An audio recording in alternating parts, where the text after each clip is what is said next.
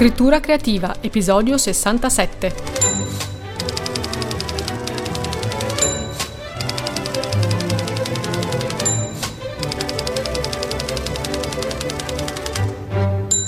All'interno di un testo narrativo dobbiamo distinguere tra il tempo della storia e il tempo del racconto. Il tempo della storia è il tempo in cui si svolgono i fatti reali spiegati, narrati nella storia, quindi può essere definito come il tempo della fabula. Il tempo del racconto invece è il tempo che ci mette l'autore a raccontare tutti quegli episodi. Per fare un esempio, i Promessi Sposi raccontano una storia che comincia il 7 novembre 1628, la serata in cui Don Abbondio, tornando a casa, incontra i bravi. Poi le vicende proseguono fino al 1630, due anni dopo, anno in cui finalmente Renzo e Lucia si sposano. Bene, il tempo della storia dei Promessi Sposi è quindi di circa due anni. Ma quanto ci mette Manzoni per raccontarci questi due anni di vita dei suoi personaggi? Ci mette qualche centinaio di pagine e tu, lettore, anche se tu fossi un lettore molto pigro, di sicuro non ci metteresti due anni a leggere I Promessi Sposi. Questo significa che il tempo della storia e il tempo del racconto non coincidono e generalmente il tempo del racconto è molto più breve, molto più veloce del tempo della storia ma proprio nel confronto tra questi due tempi, tra queste due misure, si può creare un gioco di velocità, di accelerazione e di rallentamenti all'interno del testo, che sono proprio ciò che rende interessante un testo. Allora vediamo che cosa può succedere, quali rapporti si possono creare tra tempo della storia e tempo del racconto. Esistono cinque possibili situazioni. Il primo caso è quello della pausa. Il tempo della storia è uguale a zero.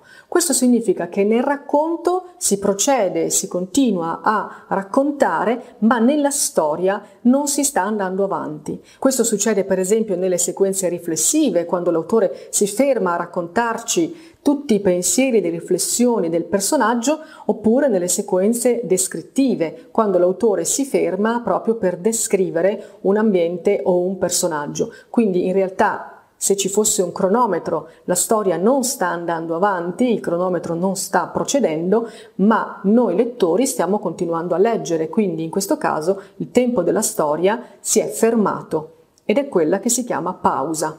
Secondo caso, il rallentamento. In questo caso il tempo del racconto è maggiore del tempo della storia. Qui non abbiamo una pausa vera e propria, comunque c'è un rallentamento. Significa che l'autore sta dedicando ancora spazio a riflessioni, pensieri, quindi con sequenze riflessive, oppure a descrizioni, quindi con sequenze descrittive. Ma qualcosa comincia ad accadere. Allora, per esempio, un avvenimento che nella vita vera può durare pochi minuti, nel testo invece occupa molte pagine. Questo è un esempio di rallentamento. Caso numero 3, il tempo del racconto e il tempo della storia coincidono, sono uguali. Questa si chiama scena e questo accade nelle battute di dialogo, cioè nelle sequenze dialogiche. Perché? Perché quando noi leggiamo in un testo le battute di un dialogo, impieghiamo lo stesso tempo che ci metterebbero i personaggi a pronunciare le stesse identiche battute. È come essere a teatro, quello che dicono i personaggi sul palco e nel nostro caso sulla pagina occupa lo stesso tempo, ci mette lo stesso tempo che ci metteremmo noi a leggere il copione. Quindi nel caso della scena dialogica il tempo del racconto coincide con il tempo della storia.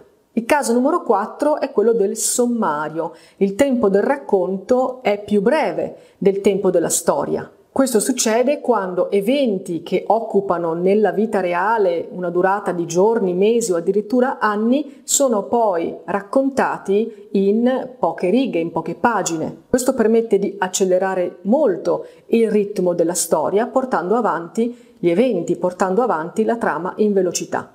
È quindi un modo di accelerare il ritmo narrativo.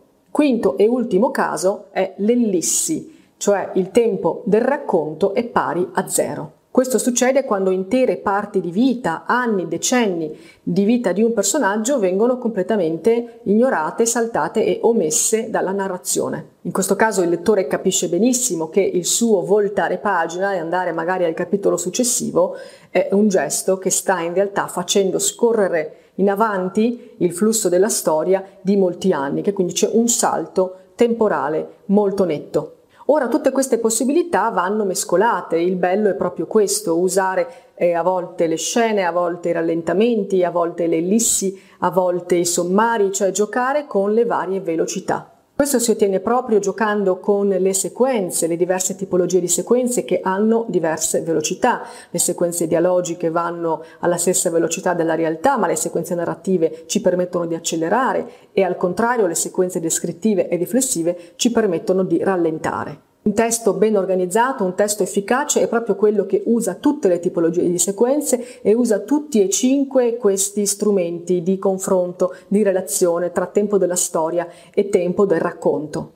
Umberto Eco diceva che un grande romanzo è quello in cui un autore sa sempre a che punto accelerare, frenare e come dosare questi colpi di pedale nel quadro di un ritmo di fondo che rimane costante.